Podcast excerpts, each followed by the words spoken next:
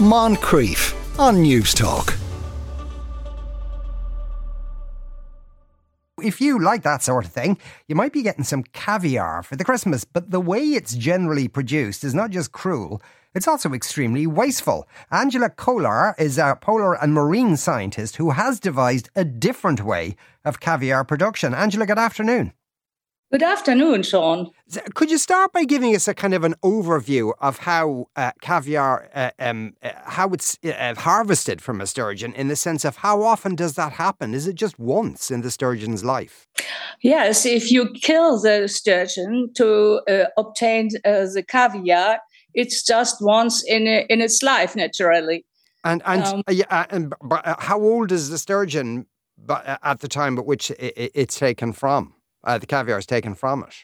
Uh, it takes it takes eight to ten years for some species, and for beluga, for instance, it takes up to sixteen years to come to maturity. That uh, so that the sturgeons have some eggs you could harvest, and normally uh, the caviar is harvested by slaughtering the fish, because They uh, like the farmers like to use the immature eggs for caviar production, because they are very stable. Mm. And do, is it possible to know exactly when is the right time to do that?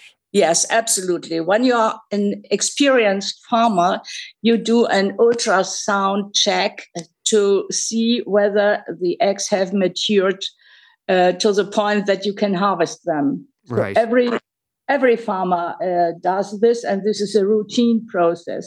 Uh, though, as I understand it, you, uh, um, you started to turn your attention to this in two thousand five when you attended a demonstration on caviar production. Uh, it, it, describe for us what it is you witnessed there. Um, I, I was invited to a congress at the Caspian Sea, and uh, the congress members were entertained by a caviar, caviar production in a huge uh, sturgeon facility. And uh, there were one hundred fifty people standing around the caviar masters, and they brought in a very, very big female, slammed it on the head, and cut open the belly.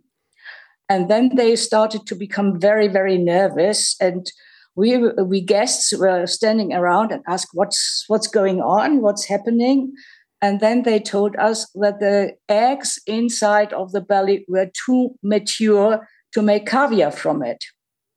So they discarded the entire fish, they discarded millions of eggs and brought in the next one. And then they started the same procedure again and uh, took out the entire gonad, the, the ovary, and then they rubbed it through a sieve to get rid of the fat and blood. And then they rinsed the caviar and packed it, salted it and packed it into huge blue tins, as it is usually done. And how do they usually kill the fish? Yeah, that's a big problem, because they ha- you have to slam it on the head, or you have to cool it down in water with ice cubes so that it becomes quiet. And uh, then you have to uh, cut the throat on, or you have to slam on the head. And the reason to do it this way is because there is no anesthetic for fish available on the entire market, which is allowed to be used for food production. Mm, I see, yes. So the, the, the, the no-kill method then, d- describe for us how that works.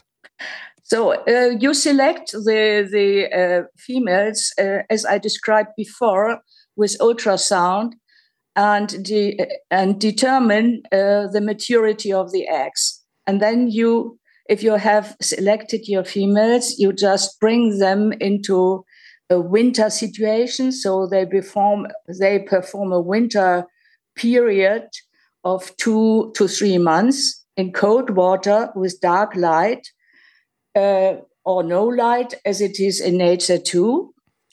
And then you uh, simulate springtime, so they give them light and you give them a higher temperature, and then the eggs mature towards spawning. And, and, at, at, yeah, and so the stur- will the sturgeon then naturally release the eggs at that point? Yes, but you you take them out before when they are ready to release the eggs, and then you massage the belly, and the absolutely clean, beautiful eggs come out of the belly. Yeah, okay. And using that method then, can you harvest caviar from the same fish more than once? Absolutely.